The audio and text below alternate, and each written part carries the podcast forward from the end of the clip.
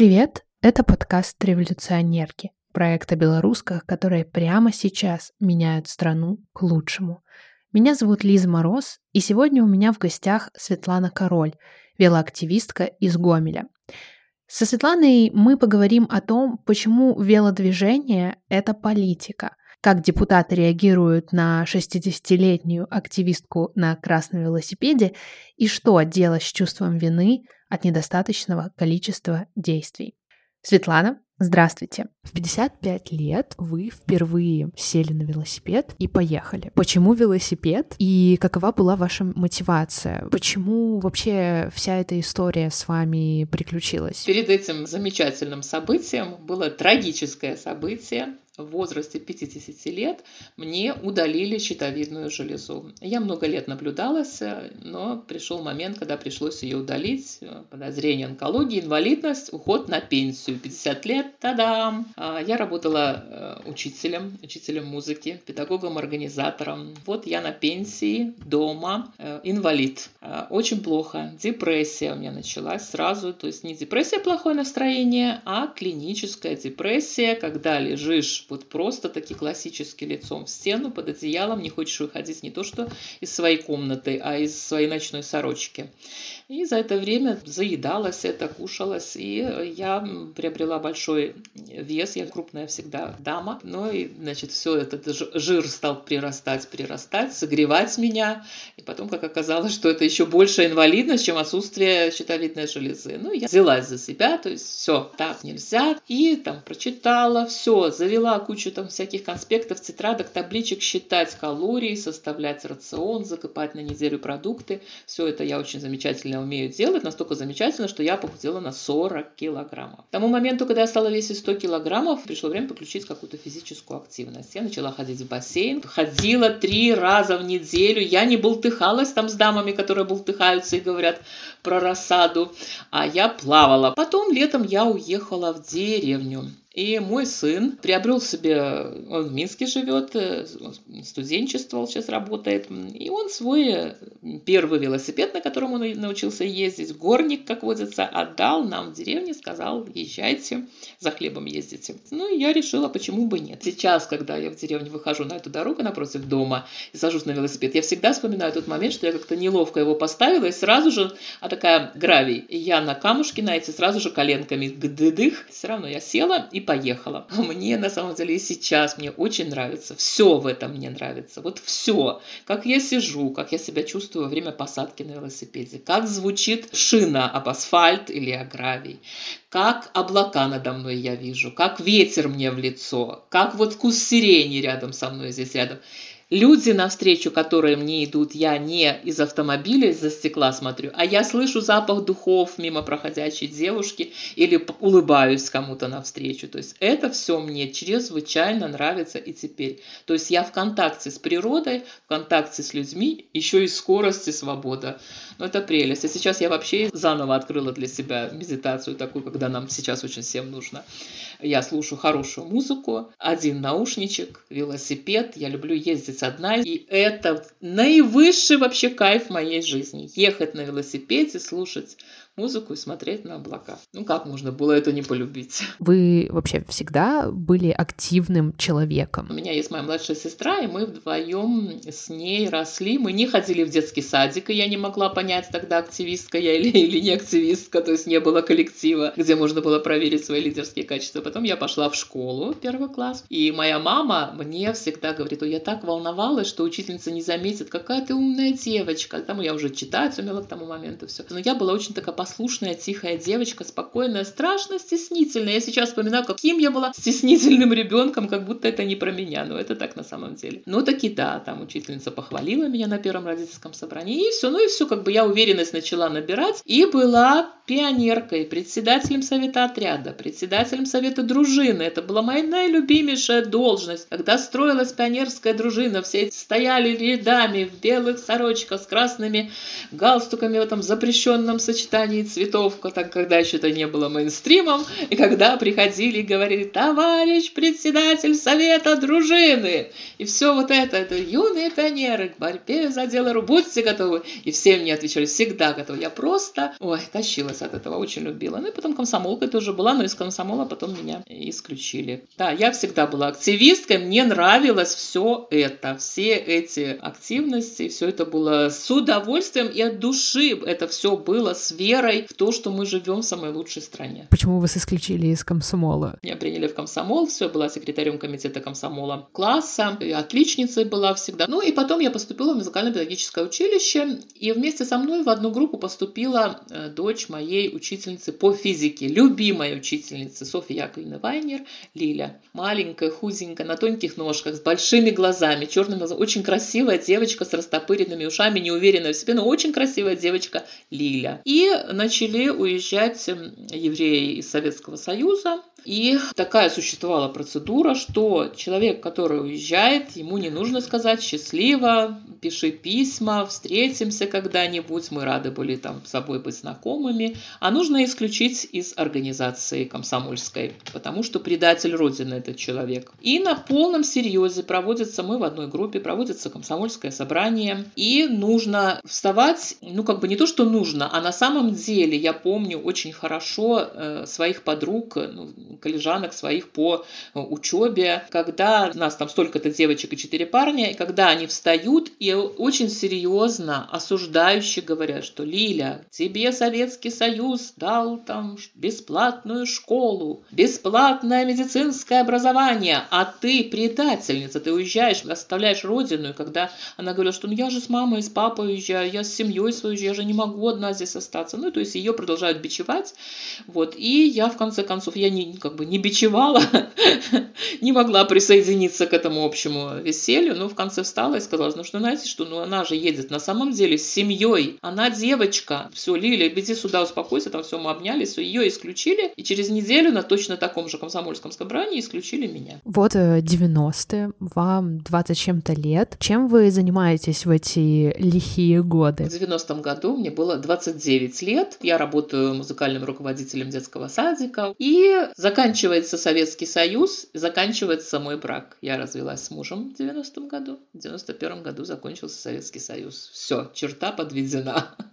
Новый этап жизни. Я пришла работать в школу и немножко поработала, но тяжело стало. У меня дочь 12-13 лет, денег мало, нужно обувать ее, одевать, нужно думать о том, что скоро ей получать образование, что что-то должно быть. И я, значит, со своими знакомыми людьми мы занялись диким бизнесом. Тогда много было всяких бизнесов, но этот бизнес, которым я занималась, он был вообще наидичайшим. То есть мы в городе Гомеле. Руководители поездки заказывали один из самых вообще дешевых автобусов, который мог поломаться только при выезде из Гомеля. Садились в этот автобус 10-12 человек для того, чтобы много места в автобусе пустого было. Позднее вы узнаете для чего. И ехали через всю Украину, через всю Румынию прекрасно. Но Румыния это в основном Бухарест. Через весь этот город Бухарест, мимо этого дворца Чаушеску, привет от Чаушеску, сами знаете кому. И въезжали в Болгарию. Болгария прекрасная страна, очень красивая, чистенькая, ухоженная, социалистическая тогда еще вообще полностью, еще больше, чем мы. Страна, где изготавливают, не только существует слынчев бряк как курорт, а есть слынчев бряк как напиток бренди, как бы такой, э, как у нас в Беларуси конфеты э, Спартак. Но этот заводской напиток стоит дорого, мы его не покупали, покупали у коммерсантов, которые временем сформированы, покупали у них там по 28 левов, ну копеек, скажем так, продавали ящиками, конечно же, в ящик такой, я так очень хорошо помню, клеенкой, вот так он запечатан, 12 бутылочек там стоит, загружали мы этот весь автобус, алкоголь вообще перевозить нельзя. Но это все за взятки, через каждую таможню взятки, взятки, взятки. Через Украину мы ехали вообще бутылки, бутылки, бутылки гаишникам, ящики, ящики, ящики. То есть вот это вот, и потом приезжаешь сюда, и здесь ты там по 25 копеек купил, здесь по 80 отдал, а продали по рубль 20. Вот такой был бизнес. Ну, мы привозили, кроме того, там еще шампуни э, болгарские, кто-то, может быть, еще и помнит, там ромашка, крапива такие, от которых там ужасная перхоть в голове образуется. Вот, но кроме того же, из хорошего я привезла дочери куртку Самдория фирменную джинсовую, и она сейчас до сих пор еще ее мой внук носит, она в прекрасном джинса, вообще супер отличная. И привозила всегда я упаковку киндер-сюрпризов. Тогда у нас еще их не было, вот этих шоколадных яиц, я обязательно упаковочку пополам делили с племянником, и у моего племянника есть э, вот э, коллекция, она стоит в стеночке, не играется никто, она стоит вот эти вот э, игрушечки из киндер-сюрпризов. Ну и кроме того, я не заработала денег, хотя я, да, покупала обувь, одежду, покупала дочери, оттуда привозила. Ну, как бы себя более-менее чувствовала финансово нормально, но потом э, просто познакомилась с человеком, который стал впоследствии моим супругом, и сейчас он мой супруг. У нас с ним сын родился, и моя дочь отцом называет его, несмотря на то, что там 14 лет ей было, когда мы поженились. Дикий бизнес вылился в такое большое личное счастье. Ну, слушайте, это супер мило. Но, а вообще, 90-е, всплеск свободы, Гончар э, собирает э, улицы Минска. Очень много людей, э, такие вдохновленные свободой. Да, конечно, малиновые пиджаки, но при этом есть какие-то надежды на более демократичный уклад. В общем, 90-е, они такие довольно противоречивые. Хотела вас спросить в политике, что вы видели и были ли вы аполитичны в то время? Как складывались ваши отношения вот с этой сферой? Никогда я не говорю, что я была политична. Вот сейчас многие говорят, что вот я была политична. Не была политична всегда. Я знала, кто президент Америки, всегда я знала, откуда Горбачев, кто вы, в чем его заслуги. Ну, то есть интересовалась политикой. Так?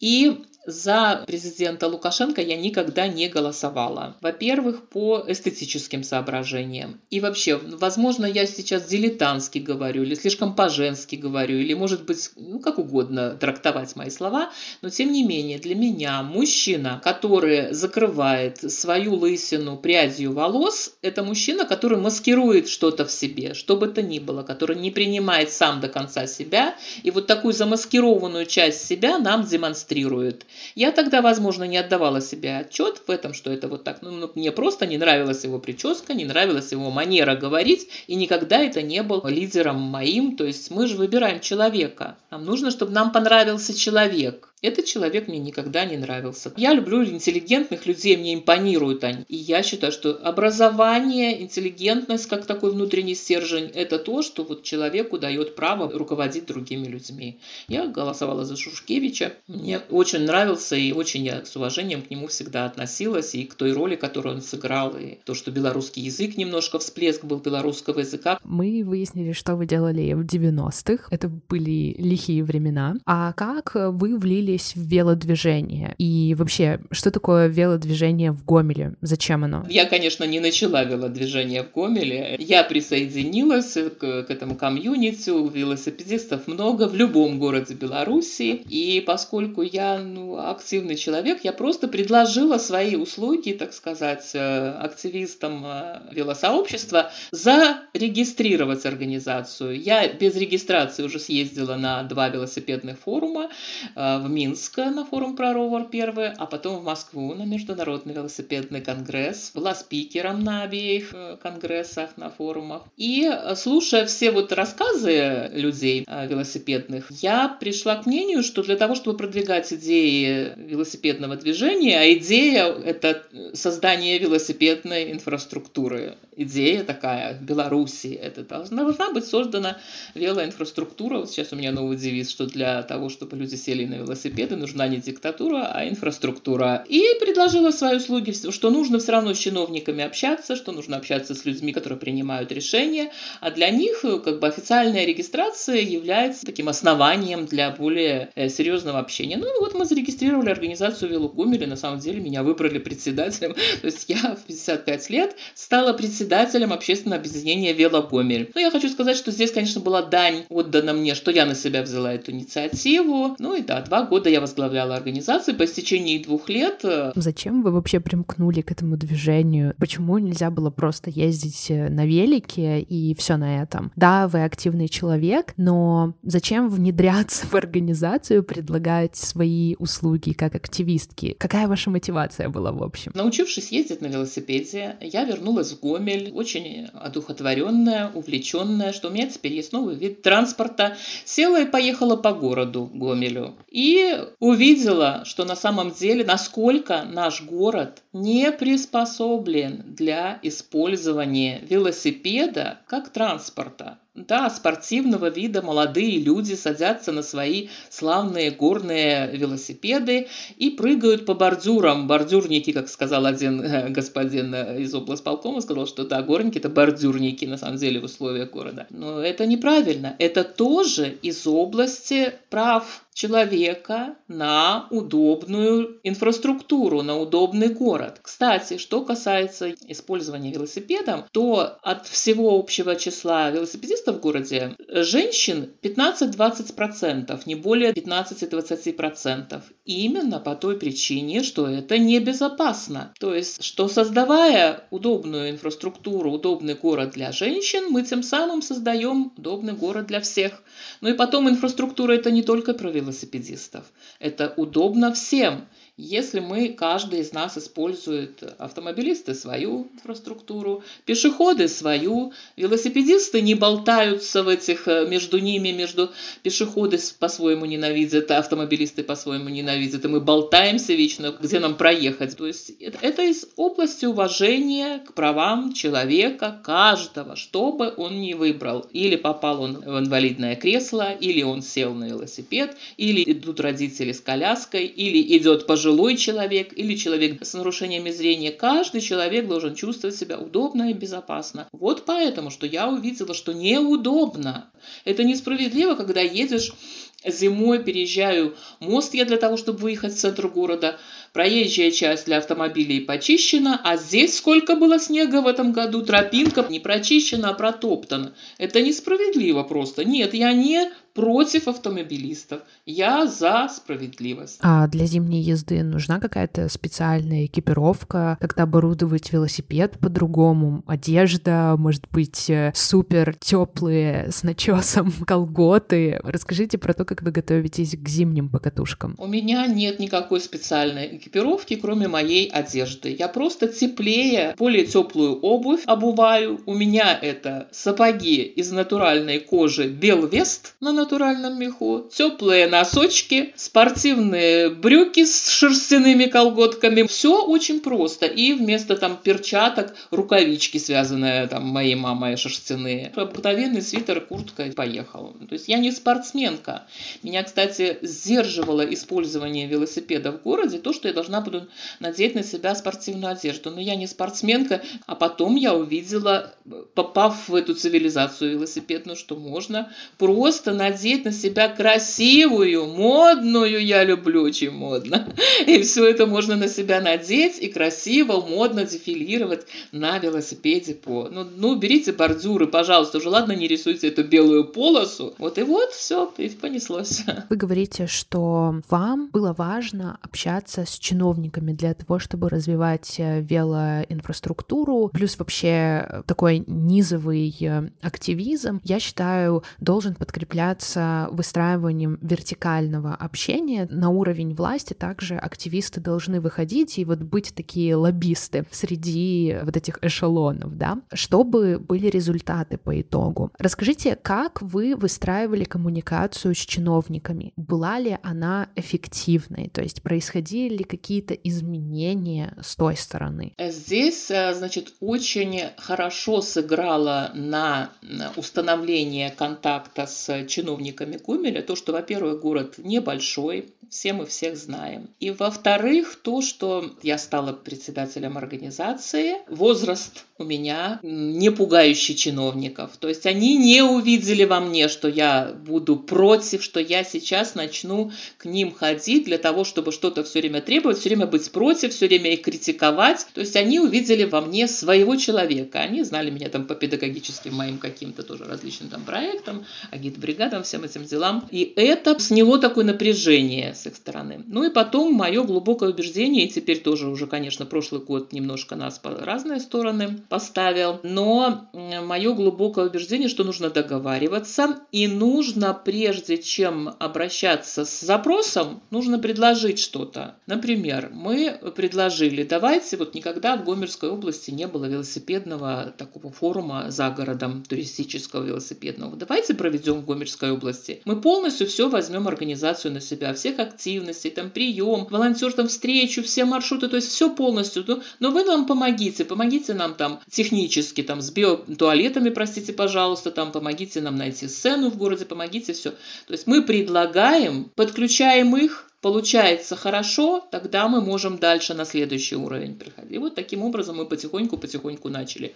Ну и вот организация в течение трех лет нам удалось проводить совместные мероприятия. Это очень замечательно налаживает контакт. Мы привезли в Гомель велосипедный международный форум про ровер. Первый прошел в Минске, второй в Бресте. Это велосипедные столицы Беларуси. Гомель пока таковым не является, но тем не менее нам организация Минское велосипедное общество доверила проведение на очень высоком уровне. И чиновникам нравится, что высокий уровень, что приехали спикеры из других стран, из России, из Армении, что на самом деле это серьезная штука, и что Велогомель серьезно отлично выглядит на этом фоне. А я сама начала развиваться, образовываться в этом смысле. Съездила в Москву на международный конгресс, в Питер, а, в Ивано-Франковск, в Украину. То есть получила знания определенные, экспертные уже. И то есть, когда с ними разговариваешь, они видят, что я как бы не, не девочка с улицы, которая пенсионерка на велосипеде, велосипеде на рынок ездить там за фруктами или, или в бассейн, или там в аптеку, а что я экспертное знание получила. И э, на одном из совещаний, интересный был момент, я вышла оттуда и услышала в кабинете, как один из руководителей города говорит, да, эту угу, не пошлешь, буквально. То есть они поняли, что ну, знание есть экспертное. И кроме того, нам удалось для города Гомеля написать, привлечь экспертов и специалистов, которые написали концепцию развития велосипедного движения в Гомеле до 2030 года. То есть инструменты все, я очень горда собой тем, что в городе Гомеле у велосипедного комьюнити, велосипедной организации есть все инструменты. Вот организация, вот, пожалуйста, концепция, в которой все расписано, все расписано, каким должен стать город, как должны выглядеть велосипедные там парковки, как должны выглядеть велосипедные дорожки, где, сколько, все полностью. Вот только бери и действуй. А власти все-таки все-таки прислушиваются к вам? Происходят какие-то изменения? Или все это стопорится? На самом деле это все очень сложно и намного сложнее, чем я себе представляла. То, что Горсовет депутатов принял эту концепцию, то, что она появилась на сайте горосполкома, это отнюдь не значит, что тут же сейчас все кинулись и начали выполнять ее. Самая большая беда у нас в нашей стране – это формализм в любой работе. То есть формально есть, вот и все. И успех продвижение этой концепции зависел, пока остановимся в том времени, именно от усилий велосипедных активистов. Насколько все... Это просто нужно было постоянно писать, что давайте такого-то числа соберем рабочую группу, сделали при горосполкоме по велодвижению, отдельную группу сделали. Давайте соберем. Вот такая будет повестка. Вот полностью написать, вот я должна это сказать, вы должны это сказать, вот такое решение мы должны принять про контроль. То есть взять на себя полностью вот продвижение вот такого рода. Ну, тут случилось то, что случилось, и более того, я вынуждена сказать, что я демонстративно вышла из организации «Велогомель». Ого, а почему? После августовских событий, трагических для Беларуси, который каждый из нас нормальный, порядочный человек, вот в моем понимании, разделилась на черное и белое, разделилась на порядочность и непорядочность. В моем понимании, что все порядочные люди по сторону добра находятся. И, значит, неправительственные организации, НКОшники, создали, возможно, вы тоже об этом знаете, Лиза, создали такое обращение и начали подписывать о неприятии насилия, о неприятии отключения интернета, то есть вот такое такое обращение от негосударственных организаций, от активистов. И там спустя некоторое время я заглянула в это письмо, увидела, что более 100 организаций уже подписали это письмо, а подписи организации Велогомель нету там до сих пор. Я обратилась к членам правления, я вышла, ну то есть не переизбралась на пост председателя, осталась просто членом организации. И увидела, что нету я обратилась почему. Они сказали, что мы вне политики, мы пообсуждали, и мы решили, что мы вне политики, и это меня очень сильно возмутило, поскольку организация создана для продвижения интересов гражданского общества. А это тоже интересы гражданского. Ну, не имеет значения, ты ездишь на велосипеде, ты гражданин этой страны. Тем более, что велосипедисты очень сильно пострадали, кстати. Одни из первых пострадали. Да, да, да. Еще до выборов уже. Вот. И я сказала, что не нет тогда организации беззубая, которая не может стать на сторону граждан, членов своей организации, граждан республики. Я не могу оставаться членом этой организации. А в организации была, конечно же, я, моя дочь, мой сын и мой супруг. Семейный подряд. Ну, конечно. На самом деле, у нас в семье там 8, что ли, велосипедов нужно, если посчитать. То есть у каждого члена семьи есть велосипед, и мы все, то есть, да, на самом деле. Ну, а я более активно, но тем не менее все пользователи. Я по-прежнему использую велосипед как транспорт. Меня по-прежнему интересует эта тема. Я по-прежнему образовываюсь в этой теме. Я общаюсь с велокомьюнити из Украины очень активно, из России. То есть это все очень плотное такое сообщество, замечательнейшее. Просто я в восторге от этих людей. Я сейчас думаю, каким активизмом, что дальше. Безусловно, я не могу без этого и думаю, куда, что, как.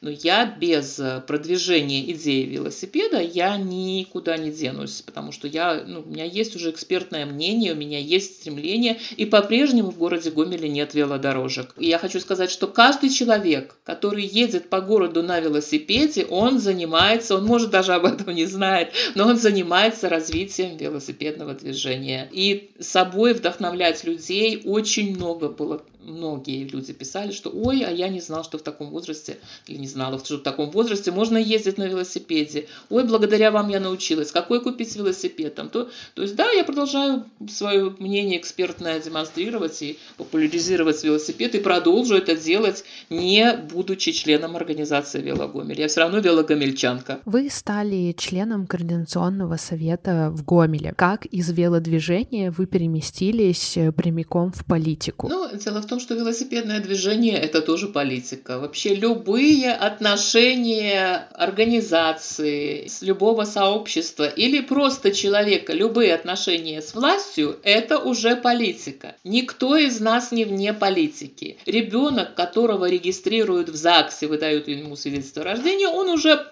политике. Это все политика, поэтому здесь ничего удивительного нет. Прошлым летом, конечно, и вообще в прошлом году, когда я увидела вот эту всю активность этих замечательных кандидатов. Но, к сожалению, тоже так случилось, что я перенесла операцию еще одну в конце июня прошлого года и уехала из Гомеля, но успела стать не член Координационного совета, а в Гомеле мы создали свой инструмент, Координационная рада мы назвали, как Гомельская координационная рада. Но это не организация, это просто инициатива, призванная наладить диалог между гражданским обществом и чиновниками города. Но они, к сожалению, не пошли с нами на диалог, они сказали, что ваша организация вне закона, хотя это не организация, хотя каждый, это лидеры неправительственных организаций, за плечами которых стоят уже люди, нас знают в городе, но нет, нас не восприняли. Но просто молчать это тоже, ну, не, ну, не это не в моем характере. Это тоже продвижение интересов граждан, это продолжение, это то же самое. Это все про активизм, это про активную жизненную позицию, которая присутствует и которая у всех присутствует, но кто-то боится ее выражать, кто-то нет. Деятельности как таковой нет, просто сейчас такая обстановка, что даже открытая демонстрация публикация своей позиции в социальных аккаунтах своих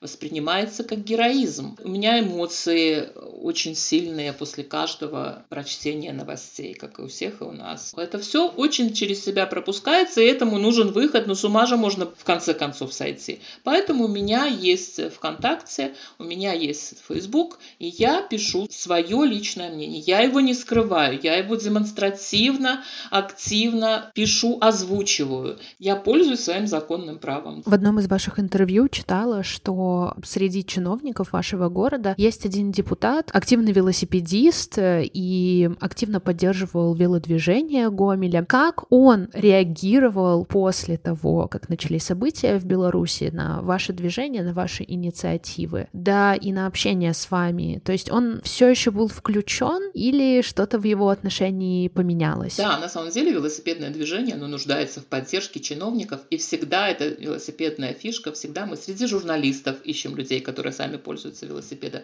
Среди чиновников наиболее диалог э, состоявшимся можно считать, когда человек сам пользуется велосипедом. Да, на самом деле покровитель организации Велогомель, но он и остался покровителем организации Велогомель, но я лично с ним, так сказать, по разные стороны баррикад, потому что он стал главным, он возглавлял, э, ну я фамилии не буду называть, э, наверное, да, и так, ну, кому нужно поинтересуется, он возглавлял областное управление управление спорта и туризма, а сейчас возглавляет областное управление по идеологии. Это человека я очень давно знаю, и мы с ним знакомы еще с, там, с комсомольских времен, так сказать. Все. Но сейчас мы, да, по... никакого контакта между нами нет, и э, чиновники Гумиля ко мне очень хорошо относились, меня с днем рождения поздравляли. То есть я спокойно заходила во все горосполкомы, не надо не мне там было заранее записываться. То есть, да, на самом деле, на очень высокий уровень уже как бы личное общение такое было, да. И среди всех этих чиновников сейчас есть один человек, который пишет мне иногда, что Светлана, вы молодец, там, Светлана, с Новым годом, вы такая смелая, там, я вам удивляюсь, там, держитесь, берегите себя, то есть без всяких там э, обозначений своей позиции, то есть человеческие такие. И вчера я ехала по Советской и встретила одну сотрудницу управления спорта и туризма, которая раньше всегда останавливала, ой, Слава, здравствуйте, как ваши дела? Ну да, девочка, все, все. Вчера она поздоровалась со мной, тут же опустила, как бы испугалась, что я вдруг остановлюсь и с ней начну говорить, и как бы ее скомпрометирую, может, не дай бог ее. Ну, я просто поехала спокойно. Вот такое я тоже отмечаю. Да. Ну, я по-прежнему считаю, что это мой город. Я езжу спокойно на красном велосипеде, в белом свитере, езжу спокойно возле горосполкома, возле облсполкома. Я хочу, чтобы этот город по-прежнему был моим городом в том числе. А вы продолжаете встречаться координационной радой? То есть у вас есть какая-то группа, вы встречаетесь в каком-то месте определенном и обсуждаете какие-то специфические вопросы? Как это выглядит? Ничего не происходит. После того, как мы отправили письмо, нам ответили, что вы вне закона, мы с вами не общаемся. И тут началось активисты гомельские. Этот задержан, этот ВВС, этот уехал. Это, то есть мы как бы... Нас нет. Координационной рады гомельской не существует. Большинство уехало. Несколько человек, несколько человек на суд. Мы по очереди на сутках бываем. То этот вышел, этот пошел, этот вышел, этот пошел. То есть мы не, не собирались для того, чтобы вдруг сейчас там заниматься какой какой-то деятельностью. Там, ну, мы именно хотели диалога, которым, которому призывают нас власти про свои эти мифические диалоговые площадки, а мы хотели реального диалога. Светлана, расскажите, как изменилась ваша деятельность после начала протестов в Беларуси? Может быть, какие-то активности прибавились, а какие-то убавились? Скорее всего, ваша активистская деятельность изменилась, и хотелось бы узнать, как. Ну, во-первых, конечно же, участие в женских цепях солидарности. Потом у нас в женской цепи родилась идея женское воззвание написать. Написали, собрали более двух тысяч подписей, и меня девочки попросили, собирались мы напротив здания облсполкома, попросили озвучить в мегафон это, ну, как бы есть у меня опыт публичных выступлений, я его озвучивала, то есть, да, вот такое выступление на такую большую открытую аудиторию, так сказать, с броневика не приходилось выступать до тех пор, вот это новое было. Ну и, конечно же, 16 августа, в тот день, когда во всех городах прошли эти знаменитые наши любимые э, митинги. Я тоже там, конечно же, была. Я была рада очень видеть там своих бывших учеников. То, что я с ними вот по одну сторону, меня это очень вдохновляло и вдохновляет до сих пор. И многие из моих учеников, некоторые уехали, некоторые тоже на ИВСах побывали, на всех этих. Э, потом, конечно, я тоже ездила в Минск на несколько маршей, потому что мне хотелось своими глазами увидеть этих прославленных наркоманов с проститутками. И я приезжала в Минск 6 сентября тоже был очень-очень многочисленный был митинг, очень, и я фотографировалась. Это просто, я сейчас говорю об этом, у меня мурашки по телу бегут от всех ярчайших впечатлений. Ой, у меня тоже мурашки. Ну, 6 сентября я там сфотографировалась с флагом большим, фотографировались все, я вот так сфотографировалась на вытянутой руке, обожаю эту фотографию. 30 базовых за нее мне потом влепили, но оно того стоило. Ну, а сейчас, что касается, я пишу письма людям. Э, я пишу в основном людям, которых я знаю лично. Э, когда возникает экстренная ситуация какая-то у кого-то, я пишу этому человеку, но в основном, но там столько много людей, которых я знаю лично. То есть у меня суббота не день, а женский день уборка, там все дела. А у меня суббота это день, когда я пишу письма очень многим людям. Это просто меня греет. Я представляю, как радостно им получать письма там, потому что когда я в своем почтовом ящике открываю и от них получаю письма, я очень сильно радуюсь. Им там еще более радостно. Вот что меня очень сильно впечатляет, я вот, кстати, об этом еще не никому не говорила, я только придумала эту мысль. Насколько они свободными остаются и сильными. Они оттуда пишут слова поддержки нам, которые здесь. Вот меня мучает совесть, что люди там, а мы здесь. Мы их поддержим. И они нас поддерживают. Это нужно, представляете, какой обладать силой внутренней, чтобы находясь в этом заведении. Я там четверо суток всего лишь провела, и как бы меня не били, слава богу, но я увидела, для чего и вообще эта система предназначена, как она работает. И они умудряются нас поддерживать. Я поэтому призываю, очень многие еще ни разу никому не написали письмо, просто открытку написать, мы с вами, мы гордимся, мы вас помним, подписать адрес, все знают ресурсы, где эти адреса находятся, и бросить почтовый ящик, это минимум того, что мы можем сделать. Я сейчас много общаюсь благодаря этому подкасту работу с активистками и активистами в том числе, и понимаю, что красная нить всех этих разговоров заключается в том, что нужно делать по своим силам. То есть активизм — это не про вот такую супер проактивность, потому что в ней человек супер выгорает, а про по своим силам делание. Но при этом, конечно, у многих есть чувство вины. Может быть, вы тоже его испытывали? Расскажите, пожалуйста, про это. У меня чувство вины еще связано с тем, что я взрослый человек, который 26 лет все вот это вот наблюдала. Мы что-то не сделали, что до этого допустили. Вот в этом есть вина. И все мы думаем, что мы сейчас делаем мало, но нужно понять, что делай минимум из того, что ты можешь сделать. Каждый, когда из нас по чуть-чуть, по одной капле сделает, это будет уже река и океаны и озеро. Не нужно, кстати, никогда никого стыдить, что вот, а ты мог бы там выйти, кстати, сидишь на диване. Нет,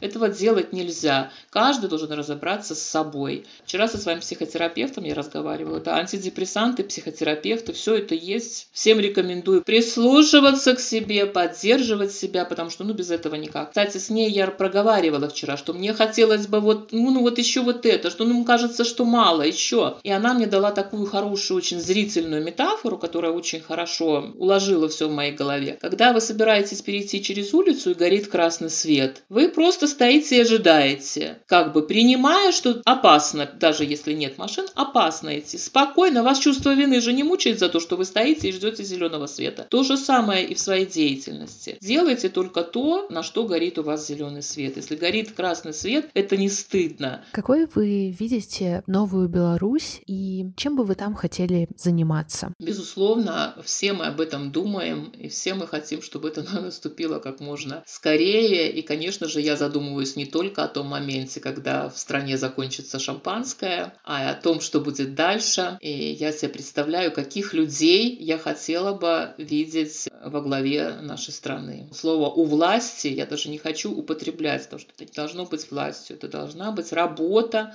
на благо своей страны. Да, мне очень хотелось бы, чтобы Светлана Тихановская была президентом в той стране, где Виктор Бабарика премьер-министр. Мне очень хотелось бы, чтобы республика стала парламентской, чтобы институт президента президентства был вот таким просто демонстративным, так сказать, чтобы это было в лицо. У нее это очень хорошо получается, и продолжить ей это было бы замечательно. Я представляю всех вот этих людей, Марию Колесникову, Максима Знака, Антона Матолька, всех их я представляю на свободе, в своей стране. Я представляю, что мы будем избирать, что мы будем выбирать, кто у нас в городе мэр, когда мы председателя горосполкома называем мэра. Нет, мы никого не выбираем, мы не выбрали своего депутата. Они отдельно, мы отдельно, наше мнение никого не интересует. Я хочу, чтобы мнение граждан было услышано, и что оно, чтобы оно было решающим. В горсовете должны сидеть люди, которые вообще горят гражданским обществом. Да, мое место в горсовете, я приду и буду там сидеть и решать вопросы продвижения велосипедной инфраструктуры, потому что на самом деле вот такие люди, экологи, все вот эти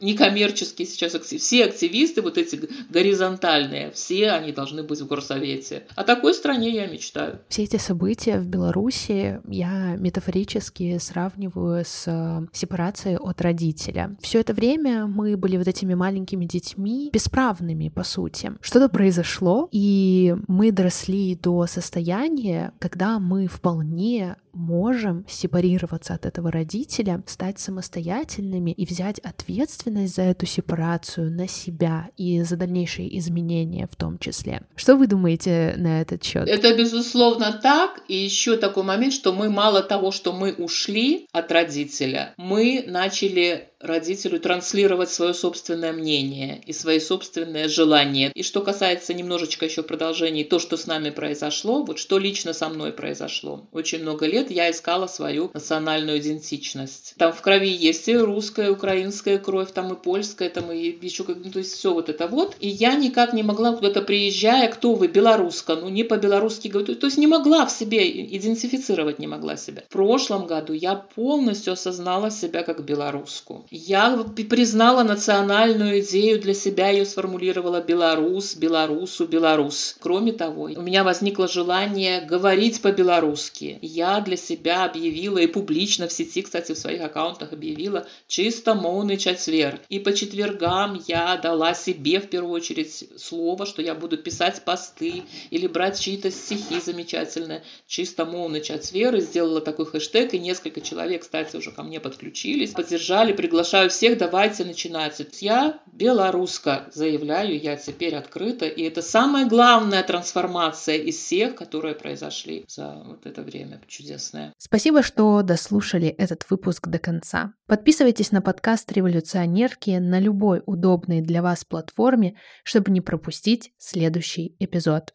Ставьте звездочки в Apple подкастах, чтобы алгоритмы поднимали революционерок вверх и как можно больше людей узнавали о том, что происходит в Беларуси прямо сейчас и какой вклад в перемены делают женщины. Этот подкаст я делаю при поддержке Free Беларусь Центра, который оказывает юридическую, информационную и гуманитарную помощь белорусским релакантам в Украине. Если вам необходима поддержка, вы можете написать Центру в социальных сетях или через сайт организации. Все ссылки есть в описании этого подкаста и под каждым новым эпизодом. До встречи в новом выпуске. Пока-пока.